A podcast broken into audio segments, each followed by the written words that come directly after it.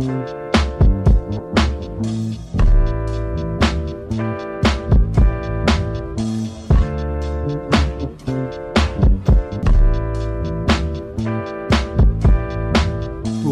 to another episode of the Pedestrian Podcast. The Seahawks did a win against what apparently was an NFL team on Sunday night, and myself and Adam are back. How are we, sir? Buongiorno, buonasera, stuazzo, stuarne corto, molto bene, molto bene. Yep, uh, yeah, that's been that kind of week for Adam. Uh, and joining us this week is one of our regulars. Uh, always fun to have him on. Welcome back to the Ped Pod. Rob Staton, how are we, sir? Very good, thanks. And loving Adam's Italian, and uh, it's great to see, to hear him in such good spirits. Mm. It's only taken three years. Uh, yeah, so this will go for this Jags with what was whatever that game was on Sunday, and just kind of again like we did with Jackson, and like we seem to be doing quite a lot with this Seahawks in 2021. Just take a take a step back at the bye week and have a look at where everything stands and what kind of footing it's standing on. But Sunday, Adam was, I mean, that is one of the, no, it is the worst coached NFL team I think I've ever watched, the Jags. I was actually working on a wedding all day and evening, and it's just sounded like such a mismatch of a stupid game that I didn't even go back and watch it because I thought there'd be plenty to talk about outside of the game. But it does feel like another week of Seahawk football where the game is almost punctuated the stuff that everyone wants to talk about. And like the games that the, the games this year are almost like a sideshow to uh, to the storyline. Um, and you know every game sort of adds to a narrative one way or another or takes away in another manner. But it was one of those games that almost like the 49ers game before the Rams game it was sort of one of those just get through it and then we'll move on to the real game to to, to try and glean something. But it doesn't sound like an awful lot has been learnt from Sunday's uh, mismatch. No, I mean, I said last week on the pod that I couldn't face losing to Urban Meyer, and then about four and a half minutes in on Sunday, realised I didn't really have anything to worry about, Rob. No, which a bit surprising, really, because in the London game against Miami, they showed a bit of life and they had been showing some gradual improvement. And I think that there was a fear that Trevor Lawrence, because he's Trevor Lawrence, obviously a very talented young quarterback, could come in, could maybe have some success against this Seahawks defense, but he wasn't patient enough he was rather too keen to to move around and, and try and force things a little bit. He, he, looked decidedly average in that game, and they never had a chance, did they? I've got to say, it's probably the most bored I've been watching the Seahawks since yeah. 2009. That game, it was it was so bad. I mean, usually because obviously we watch it on Game Pass, don't we? When it's not on Sky TV over here. And I, what I would do is I would have it on Game Pass on my laptop and we'll put it on the full screen mode and wouldn't be looking at Twitter because the, the Game Pass is about what a minute behind, isn't it, on in, in, real life? So if you go on Twitter, it gets spoilt. And I would be just glued to my screen. I didn't even have the game on my laptop for this game. I actually had it on my phone so I could muck about on Football Manager instead, and sort of just keep half an ear on the um, on what was happening in the game, and occasionally turn up, turn over to look at it and it, it, was quite fun, I suppose, to watch the Seahawks, you know, march to a 24-0 lead. But that second half was unwatchable.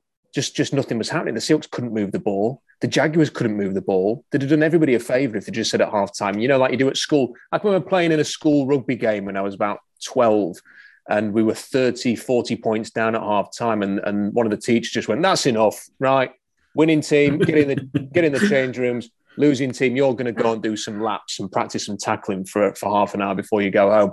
And it kind of feels like that's what they should have done. They should have let the Seahawks go and get changed and, and go and have an early bath. And they should have had the Jaguars out there doing laps of Lumen Field for their pathetic performance. It was it was turgid. And sort of to hear afterwards the whole we're moving in the right direction, we're doing this, we're doing that, just felt like Groundhog Day to last year when they were saying how great the defense was because they were beating up guys like CJ Beathard and Dwayne Haskins and Colt McCoy and whatever the Jets were when they were winless and, and coming to Seattle. I, I, it did to me, I didn't see anything to get excited about.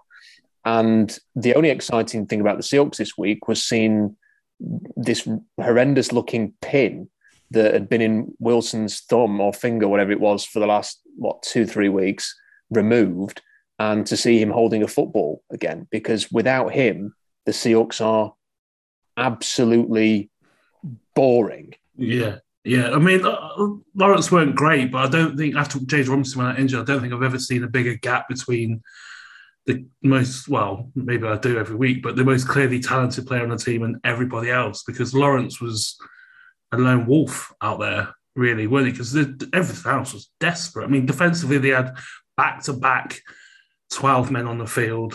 Urban Meyer with the hello darkness old friend kind of thing, been a meme thing as well. It was just, yeah, it was turgid. And the second half seemed to last longer than the rest of my Sunday. Uh, but yeah, and then like, like, you said, Rob, all the stuff after is kind of like everything is rosy and cloud, uh, the clouds are clearing, but it's not. That isn't the case, is it? I mean, there is a whistle Wilson cloud clearing, as you say, but everything else is still kind of dank and dreary. Well, look, let, us be really honest about this. This is where the Seahawks are at. And you, have got this situation now off the back of this win whereby the people who, you know, I, I don't, there's not a nice way of, it's going to sound horrible, this, but it is the only way to put it. Sort of the Carroll apologists are now willing to sort of come out with a, you know, Pete Carroll's had Seattle in the playoffs X amount of years and that we've been here before and I'll always be a fan, whatever happens and stuff like this. You know, the true fan well done, you. nature of the, you know, I'll be a fan through thick and thin. And if you don't agree with me, then you're uh, only been following the team since 2012. That kind of thing is kind of is kind of lurched forward again since this Jaguars game. Here's the reality of where this this team is. You have a franchise quarterback who is the reason why they have been qualifying for the playoffs year after year after year, who is considering his future with the team. And we saw all of that drama this year. And the only way that drama wasn't going to continue into the next offseason was if the Seahawks took a major step forward and contended for the NFC Championship game. As we sit here today, it will take a miraculous run of results, even for the Russell Wilson led Seahawks, to even make the playoffs. If they get there, it will most likely be as the seventh seed, which would mean having to go to Lambeau Field, perhaps, or to Tampa Bay, or to the LA Rams in the first round of the playoffs. Does anybody expect the Seahawks to win that game? When this season ends, you are going to have the sequel of the Russell Wilson saga that we saw this year, which is him going to be pushing to leave this team or to initiate major change. You will have to have either Pete Carroll resigning and then the Seahawks going in a complete move behind their quarterback to, to do whatever he wants to keep him on board, or we're going to run a serious risk of losing Russell Wilson and seeing the kind of football we've been watching for the last three weeks for 17 weeks next season. I don't find any, I can't be positive about that. And I'm, I'm worried about what the future holds. And I don't want to watch bad quarterbacks leading average rosters and playing a, a brand of football that is, is not in, in tune with sort of the way that the NFL is shifting. And there's very little excitement around the Seahawks right now. And I'm concerned about what ownership are going to do and how they're going to handle this and what the post Carroll Seahawks look like and what is the future for Russell Wilson on this team. These are the things that we should all be concerned about as fans. Doesn't mean if the people out there don't want to be concerned by that, that's fine. But don't tell those of us who are concerned that we're not real fans for worrying about very real issues. Yeah, and also stop dredging up past generations because this generation is a completely different context because of the quarterback, Adam. Yeah, I mean, I said on the show last week with Jackson, I wouldn't trade Russell Wilson for six first round picks now because, yeah, I think I contextually framed it, and it's quite good to have three English people on that watch every mm-hmm. game till five thirty at night. I'm not going to watch a team led by Teddy Bridgewater play at five o'clock in the morning. Like the only, it has to be mentally stimulating and exciting and fun. And the reason that we all stay up till five in the morning and that we tweet out at 1.30 in the morning, oh my God, we're so dumb. We're staying up for another, another three hours is the, is the chance that it could be really exciting and fun. And, you know, if any, without getting way too existential here, you know, everyone's been through a pretty shit couple of years. And uh, it's nice to have nice, fun things to look forward to in life. And sports are one of those great things that we cling to as fans. And it's really depressing, disappointing, whatever word you want to use for it, when when you know this team has been so much fun for nine years and it is fucking dull as dishwater every game this year. Let's be honest. Yeah, I mean, I mean, my I've not, spot. I've, I've, I've not, I've barely even clenched a fist at a touchdown because I've just been like sat there like watching. And I don't know, like I've, I don't know if the Rams game in the playoffs like has, has really bitten me so badly that I can't get over it, which, which I think is the truth. But I'm just really bored, and the last thing I want to do is compound that by getting rid of the one thing that could make it really exciting. Yeah, I mean, my sporting weekend was that game against the Jags, so the one 0 win at Hull. Um, so, and that, that was a good weekend as well, sporting weekend. So Uh, that's listen, how. uh, listen I, I, I will not hear it. You, you know, Coventry are fourth in the championship right now.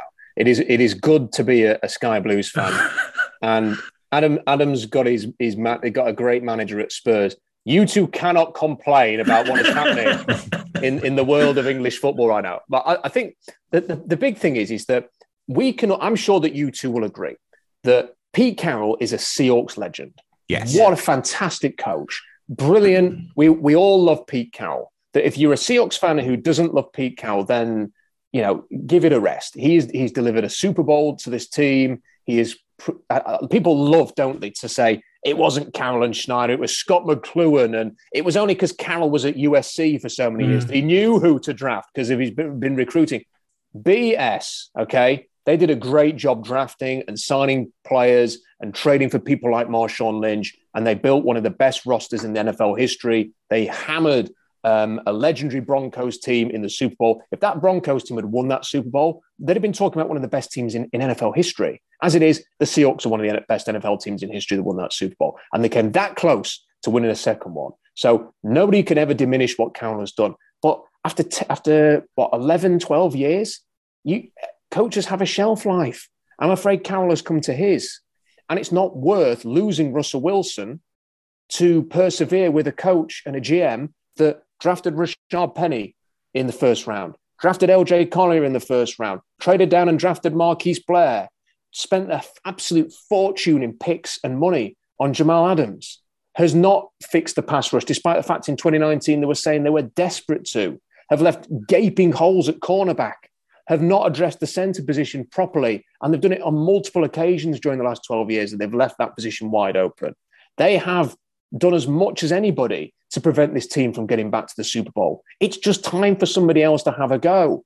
And I, you know, with respect to people, there are people out there, I've had some of them on my podcast who say in one breath at the start of the season, we can't possibly move on from Pete Carroll because I remember the 80s and the 90s and what life was like before Pete Carroll came around. I don't want to go back to that. And then a few weeks later, they're going, um, trade Russell Wilson and rebuild. Because, and I'm like, hang on a minute. So you're, you you want to actively voice in public your concern of what the post Carroll Seahawks look like, but this, then a few weeks later you're saying blow it all up and get rid of Carroll. What's more likely to get you back to the 80s or the 90s? Is it trading Russell Wilson for draft picks in what is one of the worst looking draft classes ever in 2022, or is it just moving on from a 70 year old head coach? I'm, I'm I'm sorry, I can't believe that those two opinions have come out the same person's mouth in the, in a matter of months. And yet here we are. It's pretty clear what the Seahawks have to do. And I wrote about this the other day. They've got to go and find their answer to Matt LaFleur. They've got to find a young coach who is, is lockstep with the quarterback. Okay, the, the relationship in Green Bay is a little bit frosty with Aaron Rodgers. That's one because Aaron Rodgers is a massive arsehole. And the other reason is because they drafted a quarterback in the first round when they had no need to go and draft a quarterback in the first round. They should have drafted a receiver instead. That's it. Don't do either of those two things. Well, you, can't do it obviously the arsehole things, uh, Rodgers thing. Don't draft a quarterback next year in the first or second round. Get you a coach that has a vision that meshes with the quarterback. Go and fix your trenches. The Seahawks can go very quickly from where they are now to back to being a really good team. The Bucks went from six wins to Super Bowl champions. The Packers went from six wins to 13 and three and back to back 13 and threes and back to back NFC championship games the path back to being a really good team is not as far as some people think, but you ain't going to get there by doing the same thing year in, year out with the same people. Is is is the person to do that to marry a coach, a team to the quarterback to Russell Wilson? Is do you think he's in the building or in the league no. at the minute? He's not in the building because, and I, I was talking to Jeff Simmons about this on a stream recently, and he kind of felt that from what he's hearing that Carroll and Schneider have lost a lot of their mojo. because of what's happened this year, because of what's happened with the Wills that it actually hit him quite hard when Wilson was going to his agent was going to Adam Schefter and saying these are the four teams that I want to go to. that they've actually it's it's hit them for six a little bit. And I think that there has to be, I, I think the Jamal Adams trade is, is a fireable offence on its own. I think when you marry it with the, the draft picks that they've spent over the years, and yeah, okay, they've had DK Metcalf and Darrell Taylor looks like being good, but you get judged on your highest picks. When you trade someone like Frank Clark and then you use those picks, you're going to be judged on that. When you use two first round picks on a safety and give him $17.5 million, you're going to get judged on that. I, I, like everybody else, I'm delighted they drafted DK Metcalf and Darrell Taylor, but it doesn't excuse all the rest of the stuff. They've had a chance to reset this roster and they've done a bad job. And there needs to be consequences of that because, like, there would be consequences in any other industry if you don't do things the right way. So it's time for somebody else to have a go, in my opinion.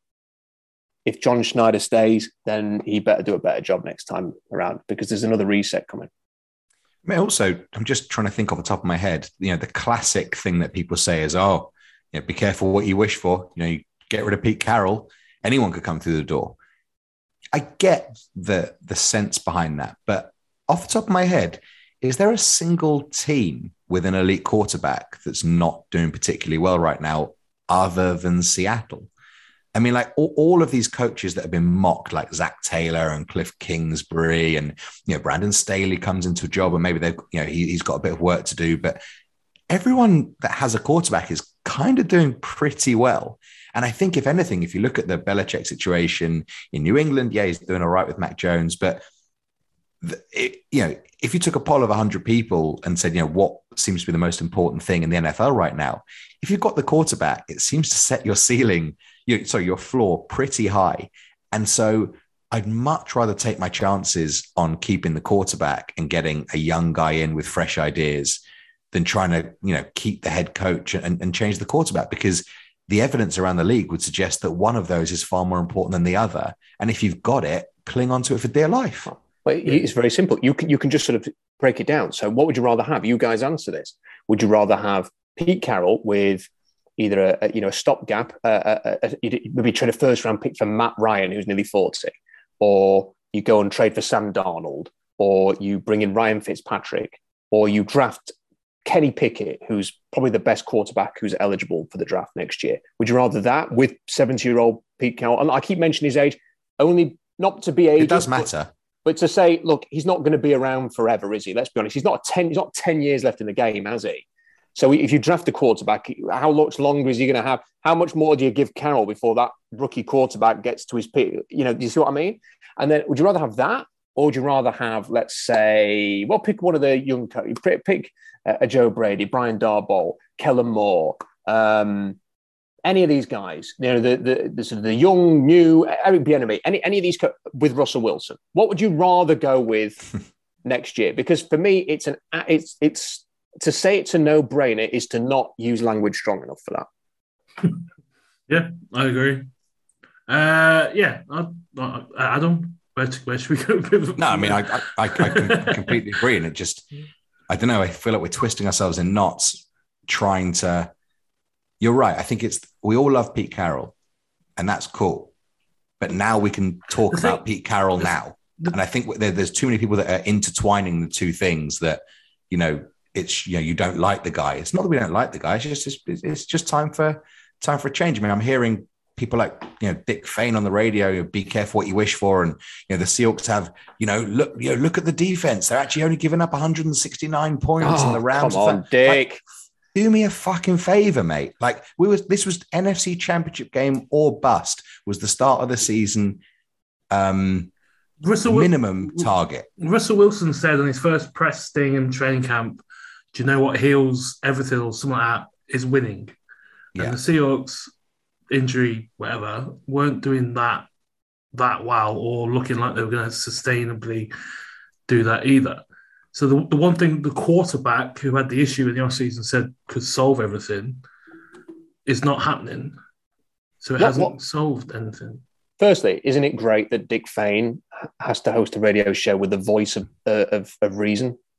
Uh, because because whenever I listen to Softy, I just constantly think nailed it again. You know, he just has you know um, and a real voice for the fans, and, I, and I'm glad that there's that counter punch to you know not to to to hammer Dick too much, but this kind of scared, you know, safe, be careful what you wish for opinion undaring to sort of it's just such a, an easy cop out to go to that make your case for why pete carroll should be the head coach for the next few years without just talking about the past you know? Why should you be and, and it all comes back to this. It doesn't matter how many times he's been in the playoffs in the past. It doesn't matter um, you know how, how many notches he has in terms of his career as a coach. The only thing that matters is we it has been made abundantly clear to all of us that the quarterback no longer believes in Pete Carroll's philosophy.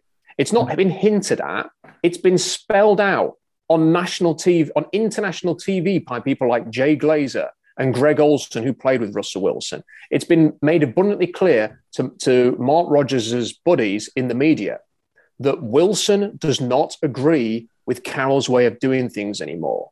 So if you want a future without Russell Wilson, then keep saying things like, be careful what you wish for. I turn that back around and go, you be careful what you wish for. Because we've seen what life without Russell Wilson is like. And life with Pete Carroll moving forward is life without Russell Wilson.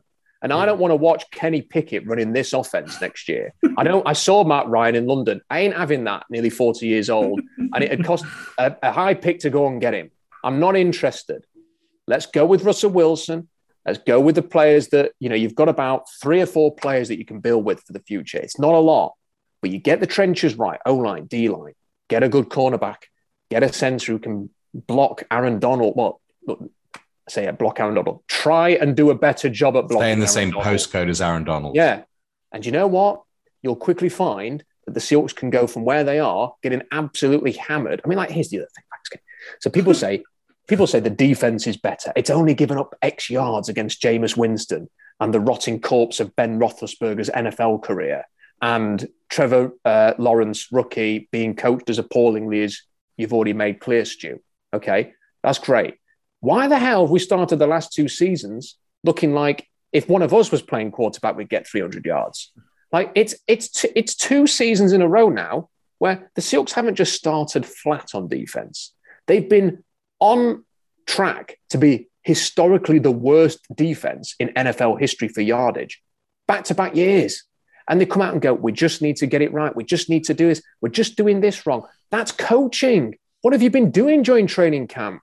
Why have you not got your scheme even remotely nailed down? So that mm when you start, I'll excuse one or two bad games. When you talk about three, four, five bad games in a row to start the season, costing you, at what point do you have to say that's not acceptable? And Pete's a defensive coach. He's handpicked the defensive coordinator. That's not good enough.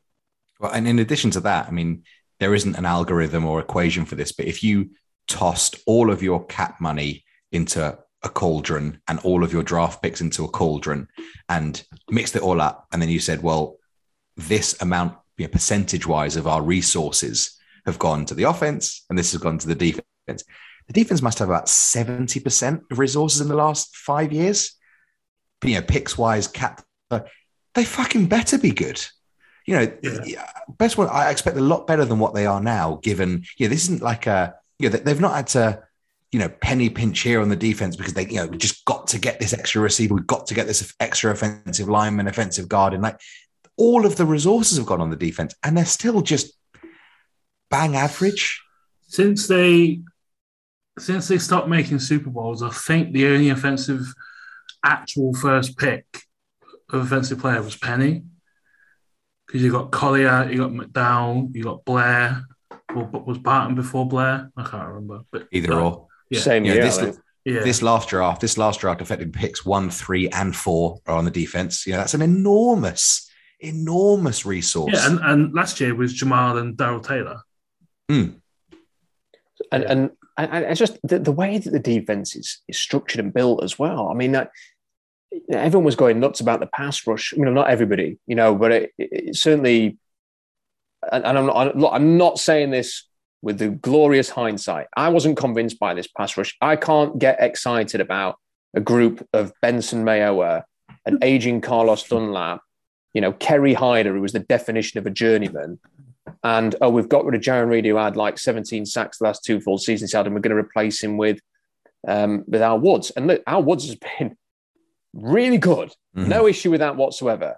But there was nothing about this pass rush that made me think that's going to do a better job this year. Yeah. And it's great that Darrell Taylor steps to the fore, but they're still not giving Alton Robinson enough snaps. They're still not giving Darrell Taylor enough snaps. They're still giving other players too many snaps. You've still got pass rushers basically acting as de facto linebackers in this scheme. They've not done a good enough. I mean, the cornerback position was a great big, like it was almost as if, you know, uh, a train was pulling into the station and it was going on, on, on. You know, arriving on platform two now is a is an issue at cornerback, and like everyone could see it. The train, the cornerback crisis coming into the station, you could hear it, and there was an announcement for it. And it's as if Pete Carroll had his headphones on and wasn't just was the only person who wasn't actually paying attention to that that honking great alarm that was a huge train coming into the cornerback crisis station because he didn't do anything about it.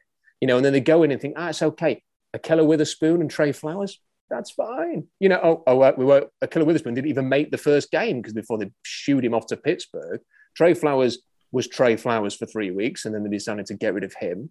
And like they've kind of like, oh, we, we've kind of sorted it out. And someone like Dick Fain maybe will sit there going, they've got it, they've got it sorted now. They've got a couple of my word, how has it taken half the season to get to this position where you're, you're okay with your cornerbacks? And, and isn't DJ Reed injured? He's injured now. Yeah, um, so it's literally Tre Brown. The, the, biggest thing with Pete Carroll, I think we would struggle to replace is uh, having all but one player vaccinated, having no COVID positives last year, having the social, like the stuff on Monday to Saturday. But that is not worth to the detriment it clearly is going to be to the Sunday night product, Adam. Yeah, I mean, I'm just in my head trying to work out who's going to get the uh, the annual wish we could have gotten more snaps this year. oh, in the uh, right, it's definitely it's definitely is it, Robinson. It's Rob, yeah. But it, but Tre Brown's made a late push for that. Mm. He is making a late push. It's going to be Alton or Tre Brown of wish we could have gotten more snaps this year. yeah, I, mean, I, I think that'll be a we were just we just didn't. Yeah, we just just didn't quite get him enough snaps, did we? In fact, Ryan Neal is edging in that direction, though he yeah. isn't always uh, a performer when, when, when he's on the field. But um, I love that. Yeah, that that's a real classic Carrollism, and I, I'll miss those when we have another head coach in who it's, actually just I mean, puts I, the I, right players on the pitch. The um, 49ers weekly press conferences come on my timeline earlier. Their coach, their OC looks like Pete Davidson.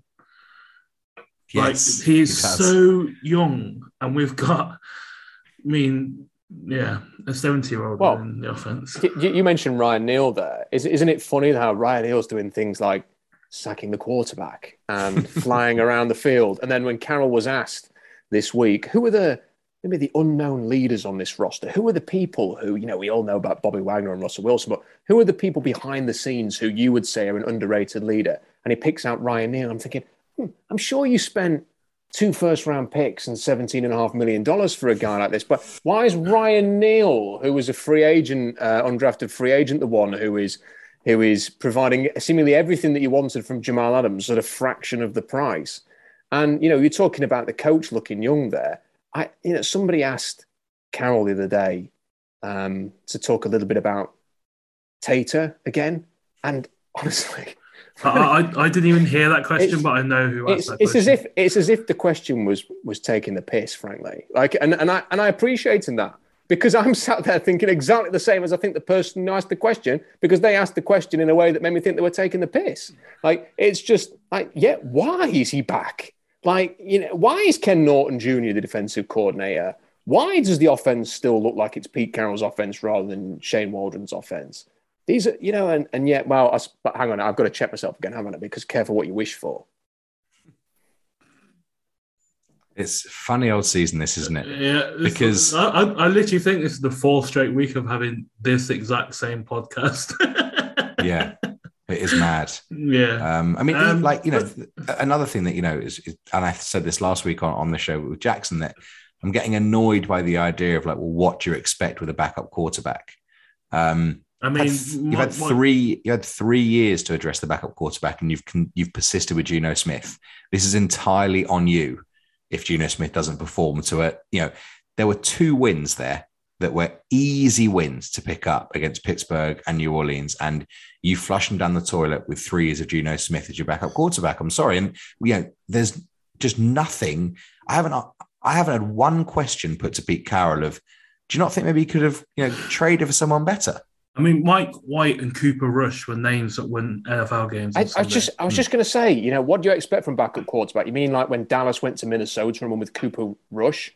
like when the New York Jets beat, who did the Jets beat? The Cincinnati the Bengals. Bengals. Bengals, with, the, like the hottest Mike, offense in the league. With with Mike White and oh, what was that? Oh yeah, New Orleans just won against the Super Bowl champion Tampa Bay Buccaneers with Trevor Siemian playing most of the game. So, what is the expectation? Is it really beyond expectation that the Seahawks might have beaten what was a pretty horrendous Pittsburgh team, or that they might have beaten the the Saints in a game where the Saints basically had one play, which was to dump it off to Alvin Kamara, and, and they beat the Jaguars, and now we're going to say it's a job well done. There's other teams out there. There's weaker teams than even Seattle, the Jets, who are winning with backup quarterbacks against better teams. Is it that wrong to expect that maybe Geno could have gone two and one from this stretch? Well, I think it's too much to expect Geno to have done it because he's a walking meme of a quarterback. Or, t- or for the Silks generally, right? You're right. Yeah. I should have. Re- I should. I misspoke there for the Seahawks to win with a backup in this run of, of, of, of so that it doesn't destroy the season, which this has almost done. They could easily have been. They should have been three zero oh in the last three games. If the roster that I'm, if we're continually told that this other the, the rest of the roster is strong enough, you know, to be a you know six and 11, 5 and twelve team, then you know that those were three of your easier games of the season. And here's a, here's another good point. They didn't trust Geno Smith at all when this season started because they kept Sean Mannion on the initial 53 man roster. Mm. And when Pete Carroll was asked why they kept Sean Mannion on, he said it was competition. And then they cut Sean Mannion and then called up Jake Luton, who is being called Jake Luton on practically every radio station in Seattle. And it's hilarious. But, you know, we have Luton in this country, so we kind of know what's best. Well, it's, it's, it's, like Strachan Strawn in Indianapolis. Yeah. But so, they, so, they get, so they get Luton from Jacksonville when he's cut. So they clearly had reservations about Geno Smith's ability to be the backup, but didn't really do enough about it. And then when you have someone like Gardner Minshew available for a sixth, and for all the you know the, the Seahawks will throw a seventh at a, a random cornerback that someone's about to cut, or they'll you know could it have really killed them? Like if Gardner Minshew had been brought back to Washington State um, for a six round pick or whatever it was that the Eagles traded him for, um, the Seahawks probably would be three and zero. Oh. And do you know what? Yeah it would have been a damn sight more entertaining mm. watching Gardner Minshew in these last three games than. Um, and what happens to always compete? Why does it have to be Sean Mannion and Jake Luton? Why can't it be Minshew mania coming to Seattle? Is that too much of a distraction for the Seahawks? You know, I, I don't. But that would, have been great. But would, would Minshew, obviously, Mike Leach, doesn't really matter what you do with Jacksonville, Would that have worked? Would he have been allowed to do that in Seattle? Just that balls to the wall kind oh, of. I still would have backed him. You know, every time Geno Smith moves out of the pocket and, and gets on the run. You know, with Russell Wilson, you kind of sit up in your seat, don't you? Think, what's he going to do? What's he going to do? With Geno Smith, you sit back in your seat and go, throw it away, Geno. Don't do anything stupid because he can't throw on the run. As soon as he sets off, he just looks like a, a panic-stricken deer in the middle of the M1. We had, oh, that's it. No, I shouldn't use it. We actually had some cows on the M1, the M1 in Sheffield yeah. today, and it shut down the M1 for a while. And I saw a little clip of one of the cows like looking terrified on the on the on the M1 as he was like not sure what to do. And I thought that's Geno Smith when he's on the run out of the pocket. that's exactly the face Geno pulls. It's, it's and it, it is frustrating. And you're right, but it doesn't get questioned, does it? No one has said no. to Carroll, "Could you have done more here?" I mean, I, I mean, to the ridiculousness that Pete Carroll does a radio show every Monday and doesn't get asked questions like that, but the same presenter brings up the names of Barry Bonds and um, Lance Armstrong in a, in a podcast uh, published this week when discussing Russell Wilson's ability to heal quickly. And then has to say over and over again, I'm not saying that Russell Wilson's on steroids, but I'll keep mentioning Lance Armstrong and Barry Bonds when I'm talking about him getting healthy. I'm thinking, how can you go from one extreme to the other, whereby you discuss that topic? I, I mean, just, could that thought have not just stayed in your head? Could did it have to come out of your mouth and be voiced publicly?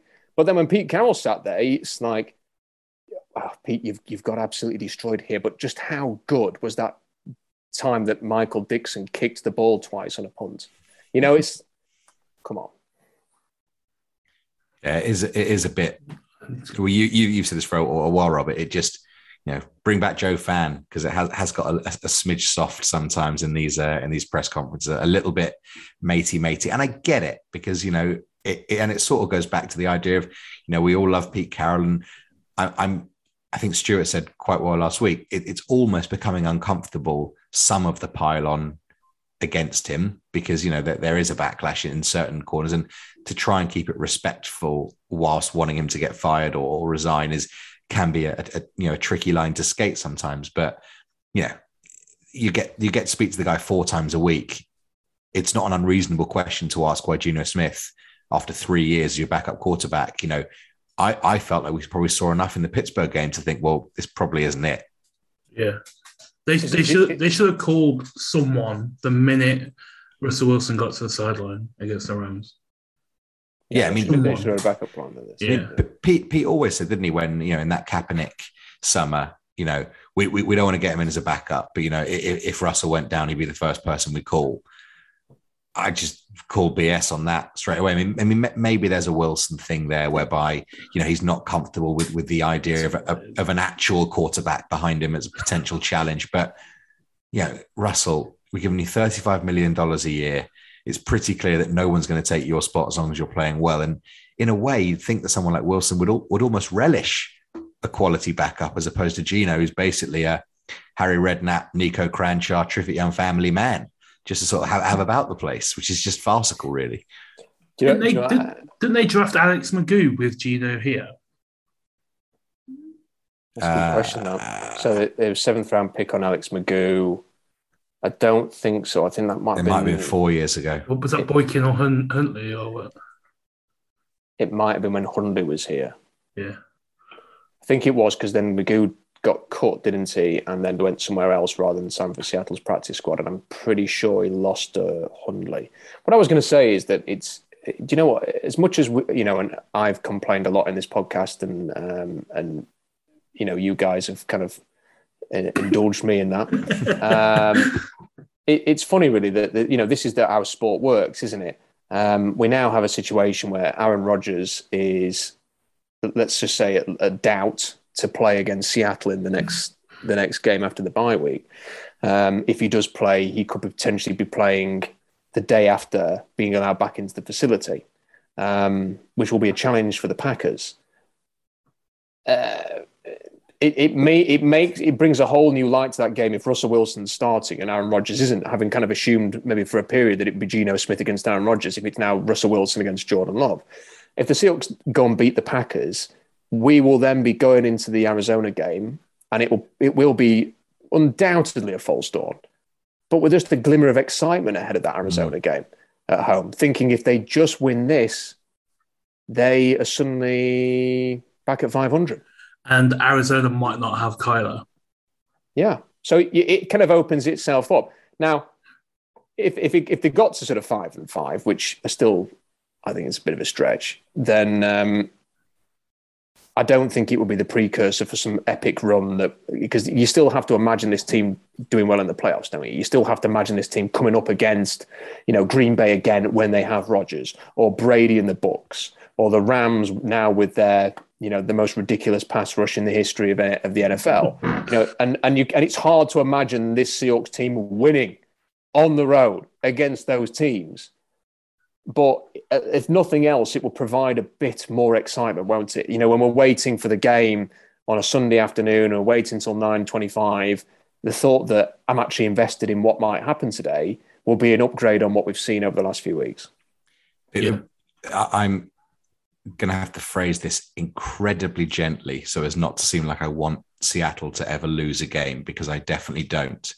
But I kind of feel like having to stomach a lot of the force fed rubbish if the Seahawks end up beating the Rogerless Packers and the Kyler Murrayless Cardinals go to five and five with this great new dawn of what an amazing team we have. I think I might have find that so difficult to take and have to listen to for a week. You know, with this being five and five, there's almost part of me that thinks I kind of want to get slapped and be three and seven, so, so we can sort of move on. We can sort of move on and get on with building the next great. Seattle team, which is ultimately what we're here for. We're here to win a Super Bowl and build the next great team. We don't have it now, and it's kind of that that New Orleans game. I was I almost was watching it thinking, how does this benefit anyone by winning this? And, and it was a weird it was a weird one. I've, I've not not been there with with Seattle before, but there's part of me that thinks about you know having to stomach all of the, you know, the, the Carolite saying, well, they just beat Green Bay and, and, and the Cardinals only gave up 24 points in the process. Like, I think I might find that quite a tricky one to have to stomach. Yeah. Yeah. Uh, do you know who the uh, Arizona Cardinals backup quarterback is? That's a great question. Uh, oh, I have, I have I'll no give, idea. I'll give you a clue. He beat the Seahawks last year. That's Colt McCoy. Yeah. Colt McCoy in two weeks with a decent defense. So they lost JJ Watt. Yeah, it's yeah. I I, I was, was the question I was going to ask you you guys is uh, uh, with uh, Russell, this team have never um, won less than nine games. That seems like a stretch, like a marathon away at this point. Um, There's six easy games left now on easy in the most inverted of commas. Um, but that there is quite a split of like Cardinals, Green Bay, Rams.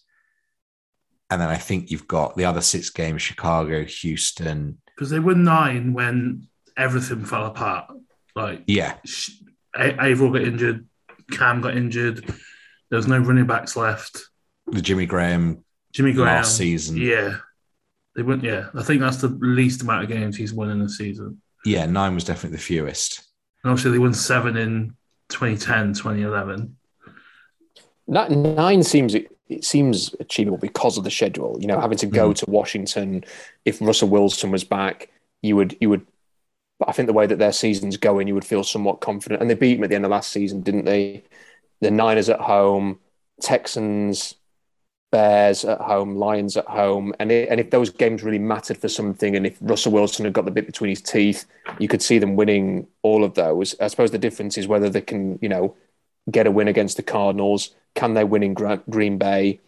I, I don't have any hope whatsoever them beating the Rams. So you know, it's it's what, but then things can change, don't they? Like we've seen Russell Wilson go out for three weeks, and the Steelers and the Saints and and Jacksonville look at us differently. And if if Matt Stafford got injured for the Rams, it changes. If Aaron Donald got injured for the Rams, it changes. You just don't know what's going to happen between now and then. Mm-hmm. So I don't think nine's completely out the question. I think that Adam makes a great point there. It's like if you want to get if you if they said they got to nine and eight and got the seventh seed, or got to even ten wins and got the seventh seed and then subsequently made a swift exit out of the playoffs, you know, you, you worry a little bit that it's it's going to be an, an advert for the status quo being retained. Yeah, they'll want to run it back. Oh, you know, if we didn't lose Wilson for a few games, but yeah. it's bullshit. Yeah, when, when what really is needed is significant change because you're right, Adam. We want to see the Seahawks going for the Super Bowl again, and I think it's pretty clear that you know this dog has had its day, so to speak, in terms of this regime. It's a purgatory, isn't it? Hmm. kind of thing. It's Jeff Fisher with it's, it's Jeff Fisher with a quarterback right now. Unfortunately, that but that is that is the truth. Yeah. What does Carroll actually? You know, what are the big positives that Carroll brings to the table right now? Would you say? It, it's why I said it's it's the stuff that doesn't count on Sundays. Yeah, t- team the team culture. We probably poo poo it because we're not in the locker room as much, but I think that is a massive thing and I think engendering a good environment for players to play in. And I know it doesn't necessarily manifest itself in points, wins, interceptions, whatever, but I think there is a lot to be said about the not being like a farcical franchise to play for that probably does bring players to Seattle. But they've been a circus since day one under Carroll. Yeah, but there's it's I don't know, I don't know, it's just different level. I mean, listen, I've, I've, I've praised I've praised the culture mm. a lot over the years. And I've always said I think he's I think he's a great culture builder and stuff like that. But I must admit, when you have a player, a team, a teammate punching another teammate the week of the Super Bowl, is that a good culture? When you have Marshawn Lynch basically doing whatever he wants, is that a good culture? When you have Richard Sherman yelling on the sideline, is that a good culture? When you have various players leave the team and then go to whoever it was at ESPN and, and refer to the team as the Titanic, is that a good culture? When you have like half the roster having a conspiracy theory about Pete Carroll wanting Russell Wilson to be the Super Bowl MVP, and that's why they threw on the one yard line. Is that a good culture? Is it a good culture when you have, um, you know, uh, uh, you, you, you draft a rookie and he goes and does something stupid and gets himself basically out of the NFL for a few years before he gets a renaissance with the Cleveland Browns? You know, you can run through all of these things. Define culture. Mm. Are we saying that good culture means you're not ashamed for the coach to coach your team because there are some coaches out there that you wouldn't want your to coach your team. You'd be embarrassed to have them. No one's been embarrassed to have Carroll as the as the coach, and he's very positive, isn't he? He's an upbeat character, and we take all of that and we say yes, great. But there's been a lot of stupid, you know what, going on in Seattle as well over the last twelve years, and in fairness, it sounds like one of the worst cultures takes place in New England, and they've won a lot. So I'm kind of thinking, what's the great culture really? You know? Who were the drag racers outside the VMAC? Uh, Fred Jackson and is it Marshawn? I think it might have been. Fred Jackson, definitely. But also, also talking with the, I think Schrager on the nearly unwatchable G Good Morning Football on Monday said that there's there's three like of this new breed of coaches. There's three who are like above them like seniority, and he said Carroll, Tomlin, and Belichick. And Tomlin along your lines, Rob, is dealt with Antonio Brown, a quarterback who is basically semi-retired every year for the last decade, and he's still probably going to be in the conversation for the playoffs again. And he's probably, as he said the other week, got the most secure job in all of American professional sports. Quick shout out to Good Morning Football for, for labeling LJ Collier uh, Seattle Seahawks breakout star during the offseason for his great season last year. That was a great call. Right. Um, it is yeah, funny I mean, with with Collier that like, and it's you know something that is leveled at Spurs sometimes that like they demand such value for their dreck but won't give up any value for someone else's like half decent player is quite funny. Yeah. I think with uh, you know on the talk of court, you know, and, and Tomlin has been here a long time, and it, it, I mean personally, I, I Tomlin's a lot younger than Carroll, but I kind of feel like they're in the same boat. You know, like Tomlin should probably go away. I, it's not for me to tell Mike Tomlin what he should do, but he probably would benefit from taking a year or two off, coming back with a new team, and having another go with a fresh start, probably with a team that's got a high pick and can draft a quarterback when quarterbacks become a thing in college football again. So, you know, in two or three years' time, that probably wouldn't be a bad thing because it's hard to imagine, unless they go and get Aaron Rodgers in the offseason or Russell Wilson and go and then have a great year, then it's hard to imagine him doing that. But then, by all accounts, that seems to be the plan. I think he's actually on the record, Tomlin, saying, I don't want a young quarterback. I want yeah. a veteran next year. And they'll probably go and blum and get one and be really good. Um, but you, you, talk about culture. You know, no one ever says anything about Sean McVay's culture in the LA Rams. And yet, you know, they don't seem to have any issues there. And they have some big characters like Jalen Ramsey and Aaron Donald. Doesn't seem to be any issues. So, like when I think of like the great Carroll culture, and listen, I'm really happy that Carroll has got everybody vaccinated and they didn't have the COVID stuff like that. But he ain't he ain't running a school. You know, he's he, he's it comes down to what is he providing? Is he providing fantastic defensive football? No. Is his vision for the offense really prolifically productive. No, actually, it's really frustrating at times, and the quarterback hates it. Um, is he a great in-game adjuster? No. Um, does he have a knack for, you know, outsmarting the top coaches in the league? N- no. Like it's it's hard to sort of think what is he doing right now that is is a difference maker as a, as a head coach, really. And I'm sure that people could come up with stuff. I'm being quite glib about this. I'm sure if someone really sat down and thought about it, they could come up with a list of five things. I just, it's not abundantly clear to me what huge benefit we're getting from the head coach right now. Whereas I can watch the Rams and go, um, Sean McVay's offense is really, really good and has been for a few years. You're torn on this one, Stu. More, I think, more than what? No, no I was, I'm literally about to say the opposite. So we, last time you won the pod, um, Jackson was on. I think Adam even said it's like a kind of a tag team, like you two against me and Jackson. But I think Adam can kind of pick up on our like chats off um, camera or whatever, off air. Is that yeah? Um, that sounds really ugh. Uh, that it's kind of started to sway. I mean, that picture I posted, I sent to you, Adam, of Arsene Wenger at Old Trafford. It that kind of what it feels like with Pete Carroll, and it's going to continue to feel like with Pete Carroll for the next however many weeks, seven, eight, nine weeks. I mean, it, it's it, Mike Holmgren in 2009, 2010 had like a, lap of honor around the snowfield, uh, Qwest Field or Central whatever it was then. That ain't going to happen with Pete Carroll, and that's kind of I don't know. That is kind of just. It, yeah, like I said last week, Pete Carroll, with hindsight being turned all the way up to a thousand, should have gone when everyone else went in 2018. With uh, like hindsight, I don't, I don't agree. I don't agree with that. You see, because this is the thing. I think he deserved the chance to reset the team. I think he'd earned the right to have a go at this. They've just got it wrong. They've just made bad decisions in terms of personnel and they've built the roster poorly. But I think he fully deserved because he he had achieved so much in Schneider in the first go around. They deserved a chance. And if they if we'd have all just given up at the first sign of trouble there, and then it all went wrong, we'd all be wondering why the hell did you do that?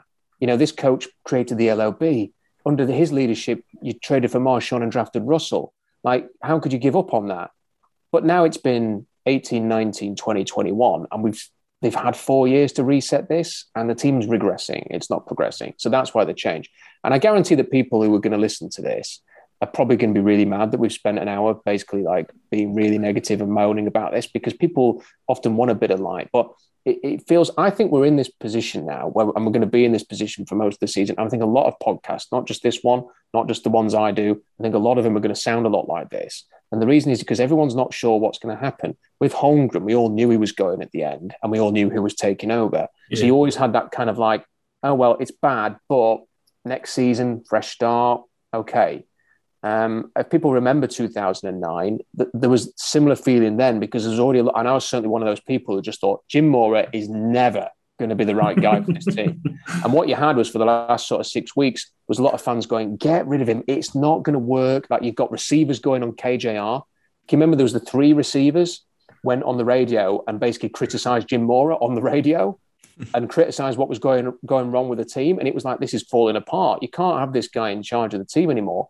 And then, you know, the, the journalists would be like, well, he's not going to go anywhere. You know, there was articles written, columnists go, Jim Mora's not going to go after. They're not going to do that. The Seahawks aren't one of those franchises. Not going to fire a guy after one year. And when they did it, it was real excitement and and oh, Carroll's coming in. It's exciting, and that was it. But the 2009 season was arduous like this because everyone was left wondering what's going to happen, and it's a bit like that now because we know don't know whether Carroll's going to go or not, and we don't know what the future of Russell Wilson is. You can't help but talk about it. If it was announced that Carroll's leaving at the end of the year, we'd all think, as much as we all like Carroll, I think we'd all go, oh, mm. because you know there's something to that, that if it doesn't work out, if they don't have the great, you know, comeback, there is still going to be change. There is still a chance that Russell Wilson's going to be here. We all get a chance to say a proper goodbye and thank you to Pete Carroll. We can stop talking about his future and his job in a kind of it's not disrespectful way, but a negative way, and we can celebrate his career instead. But not knowing and that sort of worry that anxiety of, oh my God, they're not going to try and do this again next year, are they? Is an issue. And it means that we all end up talking about this, and we will do till January, I'm afraid. There's only really two differences, though, isn't there, from the Mora, whatever that was, to this season. It's one's the quarterback, even though he's only a year younger than year, maybe two years younger than Matt Hasselbeck was. But also, there's the other one is I think someone you've mentioned quite often the last couple of years, Rob, and it's the ownership. Because Paul Allen already had going out and getting Mike Holmgren and him changing everything for the first part of this century. Jody Allen hasn't shown anything like through choice or through like opportunity that she would or is willing to make the sweeping change that Mike Holmgren was in 99 2000 as Pete Carroll was in 20, 2009 2010. Yes, and that's the, the other sort of anxiety about the whole thing because it's very easy to imagine either side with Jody Allen or Chuck Arnold or whoever it is, you know, who ultimately is the is the decision maker in Seattle. It might even be it's not just Jody Allen, that it's like the ownership group. So I could imagine them actually surprising people because we just don't know. I mean, we shouldn't assume the worst with this ownership group being very bold, being very aggressive, being very ambitious, and doing a Paul Allen esque move. There's no reason to think that that's definitely not going to happen. But it's also very easy to think they've given Carroll a five year contract, they've given Schneider a long contract, they've put their faith there, they trust in those guys. They may be thinking to sell the team and they don't want to make a, a pay off a coach with loads of years on his contract when they're thinking of selling it in three or four years' time. They don't want to deal with that. If Wilson wants out, well, then see you later. We're going to back the coach and the GM. It's also easy to imagine that, and that's the issue. I don't. I don't think if if Paul Allen was still with us, I don't think we'd have gone into this season with the status quo. I think either Wilson would have gone because I think Allen would have gone. If you want out, off you go. Yeah. And I think if if that wasn't the case, he would have changed coaches and GM because he either either way someone would have gone. I don't yeah. think he. I, I, certainly don't think we'd have had all that drama for a month and then radio silence until June, and then an attempt by all parties to go. There are no American soldiers in Baghdad. yeah, no, I agree. But also, we kind of, I think we said Jackson as well last week that the same thing is happening with Vulcan Sports, his other team down in Portland, with Damian Lillard wanting out, their star, their franchise wanting out, and nothing's really being done to one appease him or two move him. So yeah, it's it's it's quite. Isn't it sad that Jerry Jones looks really, really effective in comparison? You know, the way that he's drafted well, kind of has a team that's on the up, and you know, hires, hires the fun offensive coach and lets him do his job. Yeah, you know, they've got like a dynamic offense. you look at that and you think, oh no, like how's it? the uh, Cowboys uh, might might actually win the NFC. You know? yeah, yeah. Uh, so the Seahawks are off this week. Uh, uh praise your uh, closest DT for some because it's just going to be a Sunday with NFL Red Zone. As Charles McDonald Forverts on Twitter has had on his Twitter at all season Red Zone seven and zero. I think that's going to be all of us this weekend because that's the only way. It's probably the more fun way to watch um, NFL Sunday. Uh, anything else, Adam? No, I think that's pretty good. I mean, Rob, I appreciate that you think we have listeners. Um, that's always always goes down very nicely. But you probably, probably got less after this moaning podcast. well, no, but, but you say that. But I mean, I think I said on on your show, Rob, and I think I've said here before, like, you know, we're not trying to you know educate people. What the hell do we know? But you know, people come to us and listen, and hopefully they they take something away of maybe some some temperature of where where the fan base is. And and I said uh, on your show in the summer, definitely that like we we've all kept our receipts from what we've said about the Russell Wilson summer and what needed to happen and what could happen. And we all said, you know, that you know, people can poo-poo the idea that Wilson may want out. There was a swathes of Seahawk media that were, you know, saying, "Oh, this is a journalistic, you know, they've built it up. This is just a media construction." You know, a lot of us put probably put our necks out on the line and said, "Look, it's probably not going to happen last summer, but probably something's going to happen next summer that, that's going to be fairly seismic." And we've kept our receipts, and you know, it's not always the most positive thing that we've had to say on the show because ultimately the team's not winning that much. So of course it's not going to be because you know what, what, are we doing here otherwise? What's the point? But I think the, the worst part for me of all of it is that I went into the season thinking something's going to happen in the off season and that will make this season exciting. And actually, the exact reverse has happened. it's something's going to happen there at the in the off season, and it's made this season feel really turgid. And I kind of feel like we're just playing the games and snapping the ball in order to get to February when the thing is going to happen. Um, and maybe we're completely wrong. And maybe they'll run the whole thing back after going 10 and 7 and, and, and losing to Dallas in the first round of the playoffs. God, I hope that's not the case. Mm. Um, but, but I do I do find myself at the minute just sort of willing these games to finish so I can see what what's around the corner. Yeah, I mean the biggest thing on this season for me is that my ticket to a prime time late in the season divisional game against arguably the biggest team rival for most of the last decade has been halved in price since I booked in May. Yeah, I've, I've heard you mention that a couple of times, and I, Yeah. I do feel for you because it, you know I, I do remember I remember going to a game in 2011 and it costing about 20 quid, and then I remember going to a game in 2014 and it costing about 300, and and I, and I went, when it was drifting closer to the 20 quid uh, range. Now, can I just say, I, th- I mean, Adam, I think has put that wonderfully. He, he often has, you know, he, uh, the ability to say a lot in in a few sentences that I struggled to say in five in a five minute whinge. Um, so I think he's he's sort of put that together brilliantly there. Um, I, I always feel like increase. I don't know how you fellas feel, but, but maybe I'm a lot more negative than you are. And, and maybe some would say you should just own your opinions and not feel like say this. But I, you know, I, I want to keep reminding people that I am desperate to be positive about the Seahawks and definitely don't set out to be negative. And, you know, I've been accused of being overly negative. You know, people have said, suggested that I've got problems at home because of, of the way I've written on the blog or that I've, I'm like got mental health issues. But no, it really is just, you know, how I feel about the Seahawks. And for years, I was accused of being too positive about the Seahawks, and and you know people didn't like what I wrote because of that. And now it's like flipped. Whenever we do a, podcast like this, I, I, don't know whether you guys feel the same. It's not with any joy that we kind of talk about these things. It just mm-hmm. feels like it's an unavoidable topic. If you're going to have a serious conversation about the Seahawks, this is what you have to talk about.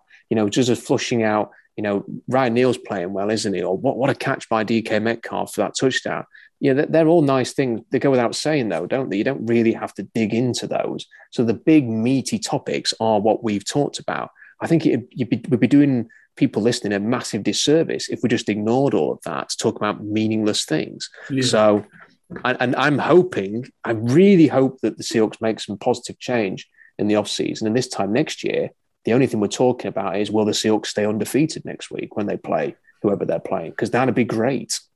Yeah, that seems a long way off. I, I, I, think I said when we started doing podcasts this year, Adam, that I was kind of as checked out of an off season and preseason, and really up till possibly even right now of, of a Seahawks season. I I've like I think Adam said, I've barely celebrated a touchdown all year. I've I went I've gone to bed immediately after three games and at halftime of one and before the end of the other. I just it's it's I I don't know why, but this team is. I think Adam said before. There's no like people to rally behind. Really, there's no.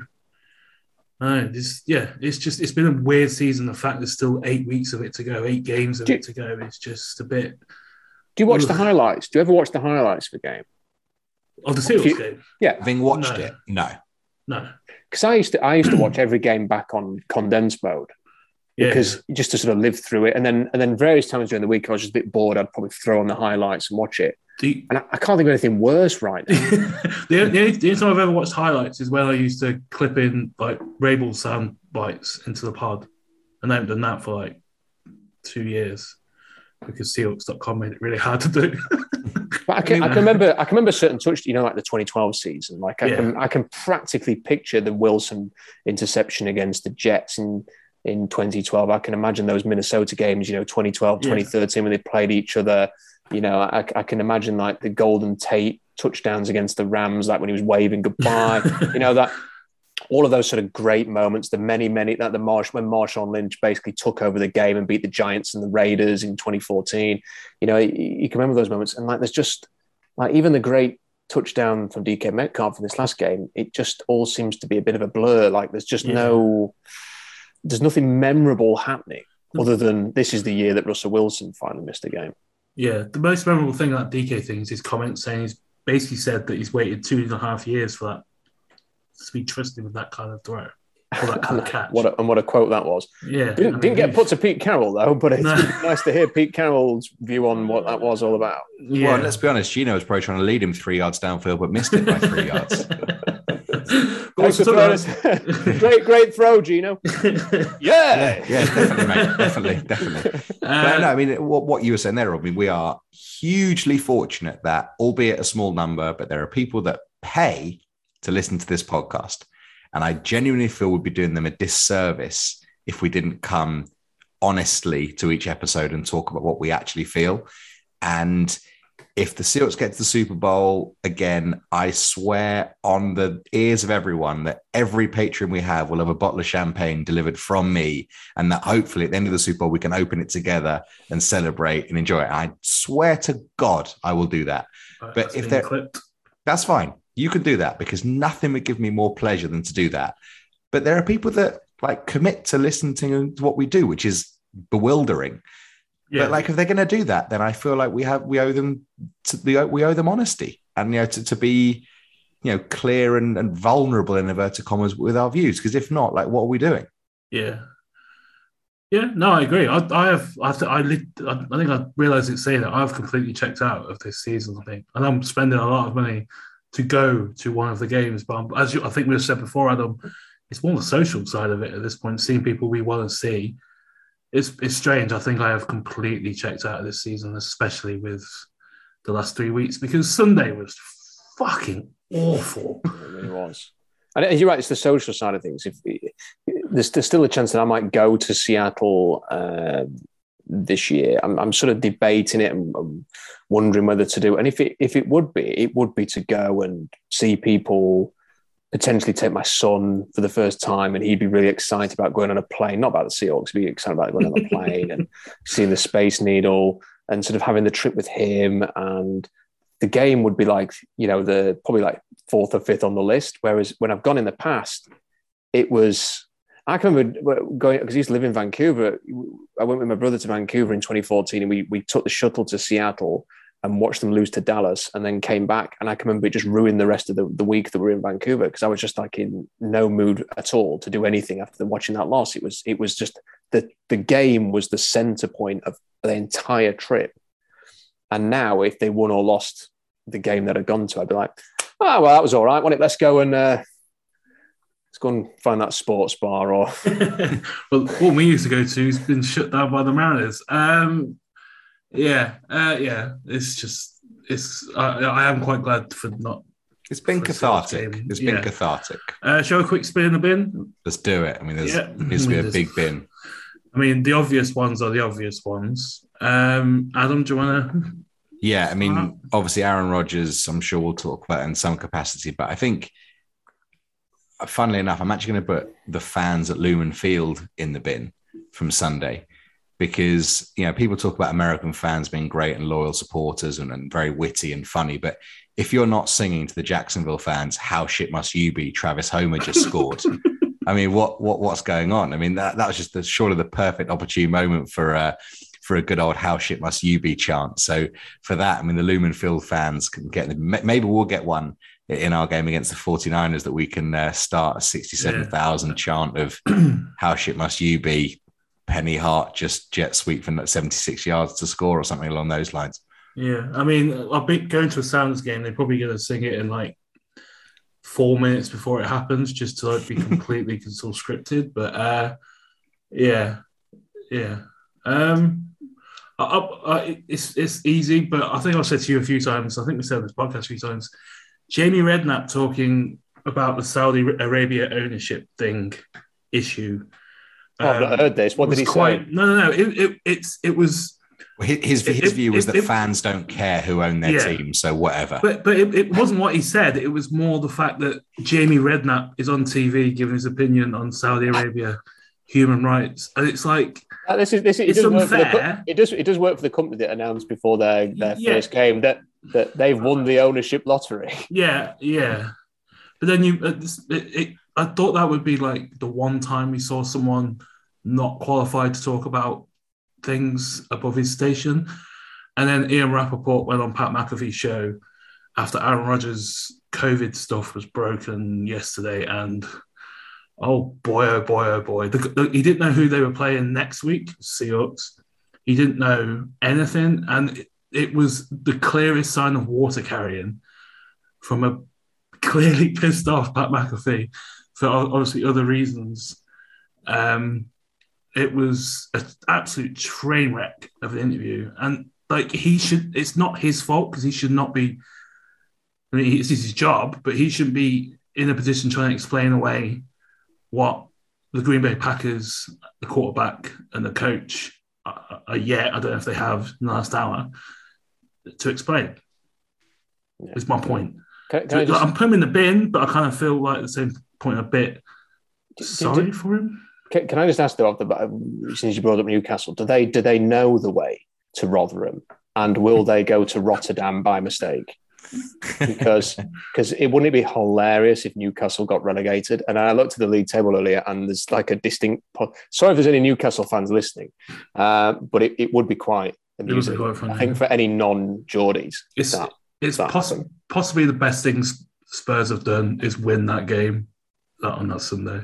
Hundred percent. I think I think ninety five percent of the country, no, ninety of the ninety two football clubs were supporting Spurs that day. I think. Hmm. I mean, Eric Dier still managed to head one onto his knee for an own goal. Um, I didn't but, see that. Is that literally happened? yeah. I didn't see the game. 18 yards out, headed it onto his own knee for an own oh, goal. You should, I'd um, if only if only you could have seen the look I gave my wife when Eric Dier stepped up to take that penalty against Colombia. It was like, why is he doing it? You know, it's like, no, man. I'm surprised they went in. Go on, the, on. the Rapoport thing's interesting because, or, for some reason, we've all just bought into this idea that journalists paid by the NFL are reporting on anything honestly. And I don't know, but in the last six months, you know, with the, you know, some of the COVID stuff and some of the more serious allegations against players, coaches, the Gruden stuff or whatever, it's all just a massive Pravda operation, really, isn't it? And I don't know why it's taken me so long to realize it. But the weirdest one is that even sort of like Schefter is the, the same, that, but he works for ESPN. It doesn't make and, any sense. And Schefter, Schefter tweeting the Devonta Smith Henry Ruggs photo. Yeah. Uh, on Instagram and retweeting it because it was reply to him. It was like, what are you like? Nothing had like this as a caption. What does that mean? The dude's just travelled drunkenly at 150, allegedly 156 miles an hour. Yeah. Kill some, and you're posting Henry Ruggs' Alabama touchdown celebration. Very odd. Wow. Um, so this is I, really positive.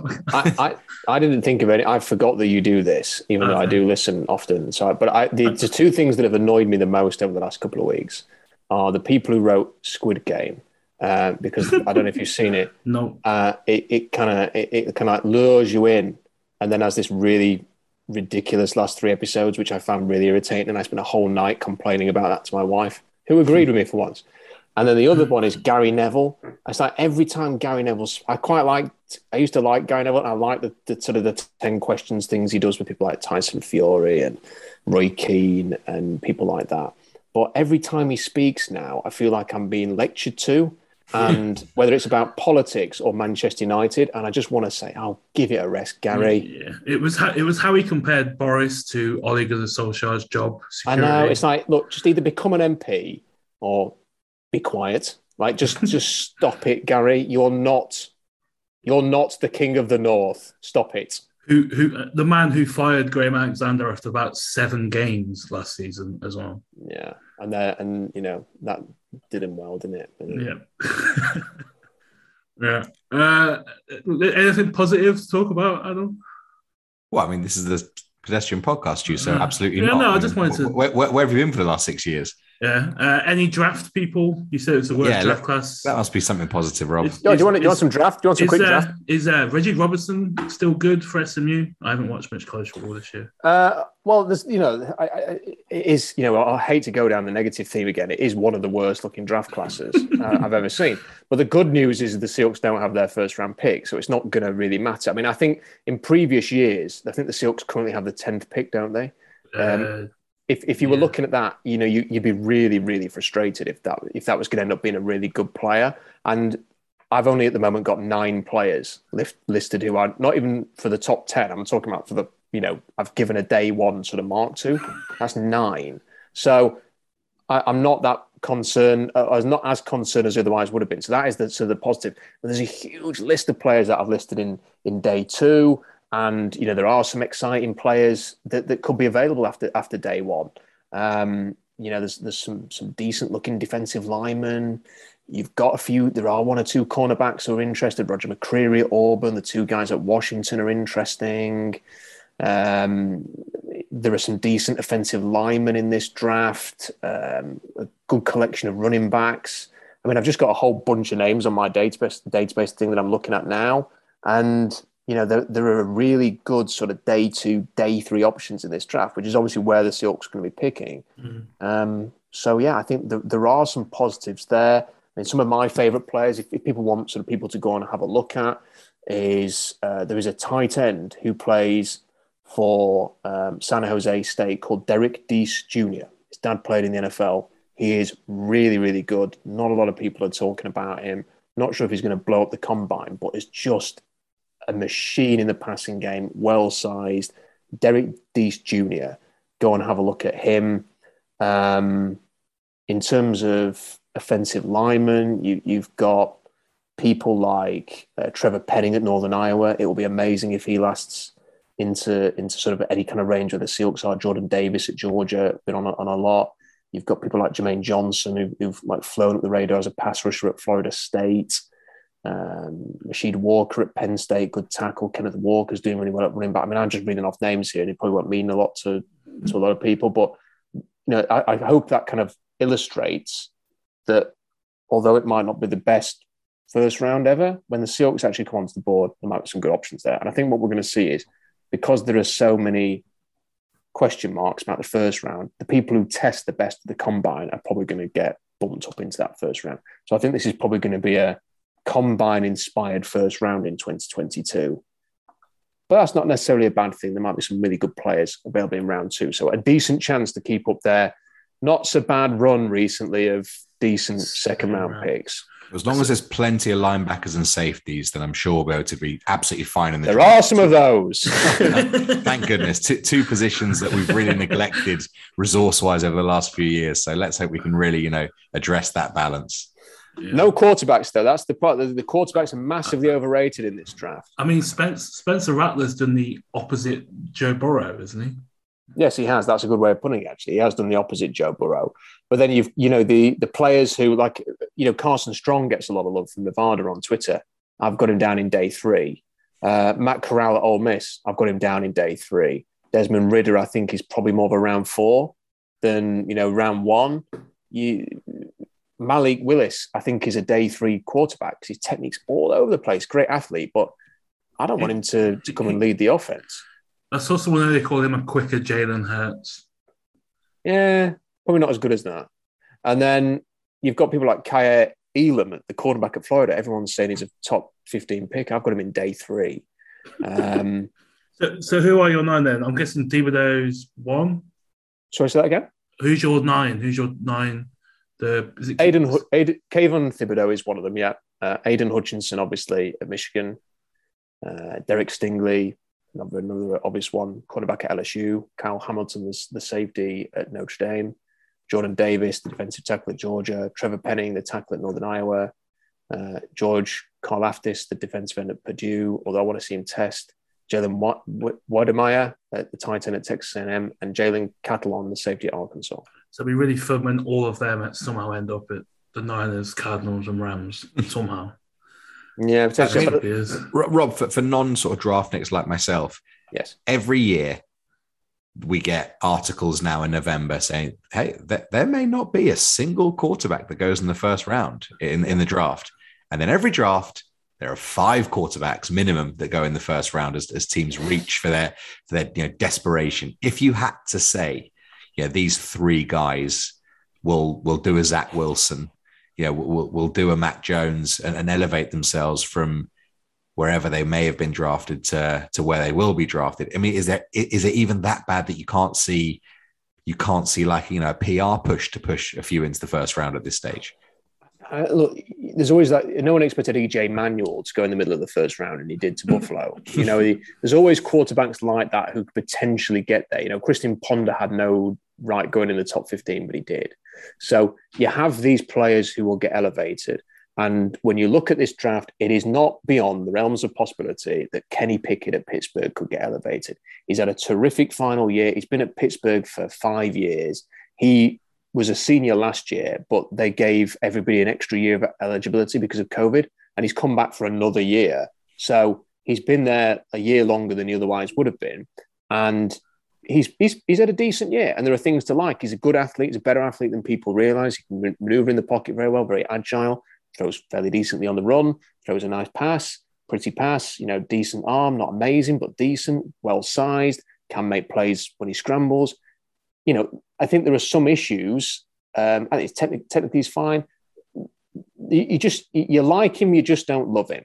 So if somebody convinces themselves that they love him, then he could go in the first round. But then you look at the rest of them and you just think, where are the, you know, I can't even begin to build a case for Carson Strong in the first round because he's just bang average. And Willis' technical issues, he's a mile off. And Sam Howell just looks like a third rounder at North Carolina. So I think that, I mean, like a year ago, Trevor Lawrence was always going to go in the first round. Zach Wilson, very early in the college season, looked like a first rounder. I, you know, you only had to watch him play once at BYU and you thought, yeah, he's got it. Um, you know, Justin Fields was always talked about as a first round pick. Uh, I'm trying to think of the other guys who went in the first round. Max, uh, you know, Matt Wilson emerged, and, and there was debate about physicality. Is he good enough to go in the first round? But ultimately, he had a great year, didn't he? And loads of touchdowns. And, and Trey Lance, and Trey Lance, of course. And Trey Lance was enigma. talked about. So, so there was there were players that were expected to go in the first round, and they did. And then you sort of built on that. Whereas this year, right from the offset, I've been saying I don't see the first round quarterbacks, and nobody's really emerged. And Kenny Pickett, for me, could be the first off the board, but in round two. So I think this is going to be like the Geno Smith draft, where I think he was the first off the board at the start of round two. Yeah. Uh, and also, the thing with Matt Corral is he looked good until he faced Saban, didn't he? And they did he shut out? Uh, well, you know, I don't think he necessarily played that badly in that game. That was the game where they went for it on fourth down every single time there was a fourth down. So they went for it on fourth down if they were on their own eight yard line. And, and the game went, and he decided that the only way they were going to win was by stealing possessions. So they would go for it on fourth down every time and they ended up getting into a massive hole. And then they had a bit of a late rally, but the game had already gone. I think it's it's more like the last game. I think they've just lost to, is it Texas? Is it Mississippi State they lost to? No, they're not, they're not playing Mississippi State yet because that's the, uh, the big the Egg Bowl, isn't it? So they've the, whoever they lost to at the week, Auburn, that was it, Auburn, is is, a, is it was an ugly performance, and he doesn't have the physicality. He's he's playing in an offense with Kiffin that is wide open, very easy for quarterbacks to play. Quarterbacks have a lot of success in Kiffin's system and his scheme. I don't think he's physically anything to write home about. So at the next level, not a not much of a prospect for me. But people are scrambling, aren't they? You know, all the people who write about the draft are desperate for big name quarterbacks to talk about. So if you look at every mock draft at the moment, it's you know hardly any of the prospects that I see in the top twenty in most mock drafts I'd have in the top twenty, and yeah. that's just that's my opinion compared to theirs. But I think people are scrambling for options because right now it's hard to find first round uh, picks in this in this uh, college football season. Yeah, I mean Kyle Pitts being legit is probably saved or given the Falcons regime a couple of years wiggle room in it because them not replacing Matt Ryan last year, then but this year they're probably going to be up in the top ten again, and not having a quarterback there of quality to pick when they could have had. They're such a boring franchise, though, aren't they? Pitts is ridiculous, though. But they're, he is, but they're a boring. Like it's hard to get excited about. It. I was like watching the bit of the red zone in the weekend and thinking, what have the Falcons actually got that makes you, if you were an Atlanta Falcons fan, feel excited about the future or the present? There's nothing. And, you know, I was never a fan of Justin Fields. Like, I didn't think Justin Fields was anywhere near as good as the draft media were making out. And I think based on what we've seen so far, I think people are desperate for him to be better than he is. I don't think he's that good. I think he's erratic. I think he gets sacked too many times. His release is so slow. It means that he there's always a chance of fumbles. He turns the ball over so much. This was all anticipated by the, by the way that he played at Ohio State. Um, so I don't I don't I don't blame the Falcons for doing what they did but where are they going? Yeah, I think that's the fan base as well. I mean, Atlanta's just got the um, World Series, and now everyone's talking about Aaron Rodgers and um, other NFL news. It's just mad how the NFL is constantly number one in the sports news cycle there, it seems. Um, one more thing quickly before we go to bed and wrap up. Darren Moore seems like a fun, nice bloke to get to cover as part of your job. Uh, you, you, do you know Darren or something? No, no, no, no. He just I, I know Baggies fans who absolutely adore him. Yeah, great guy. Yeah, really nice guy. Not having the not.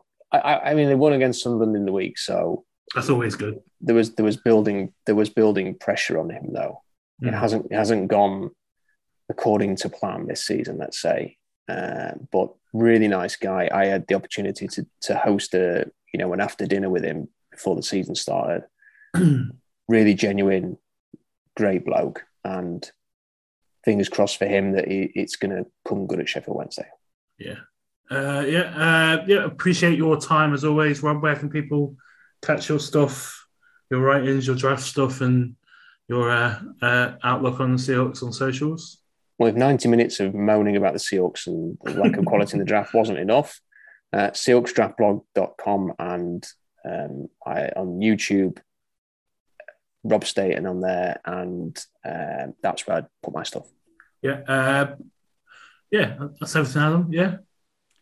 Um, we've, we've said it all. Yeah, uh, patreon.com forward slash the pedestrian podcast if you want to support um, uh, this pod, Podbean, Spotify, iTunes to search for the Pedestrian Podcast. For 168 episodes in.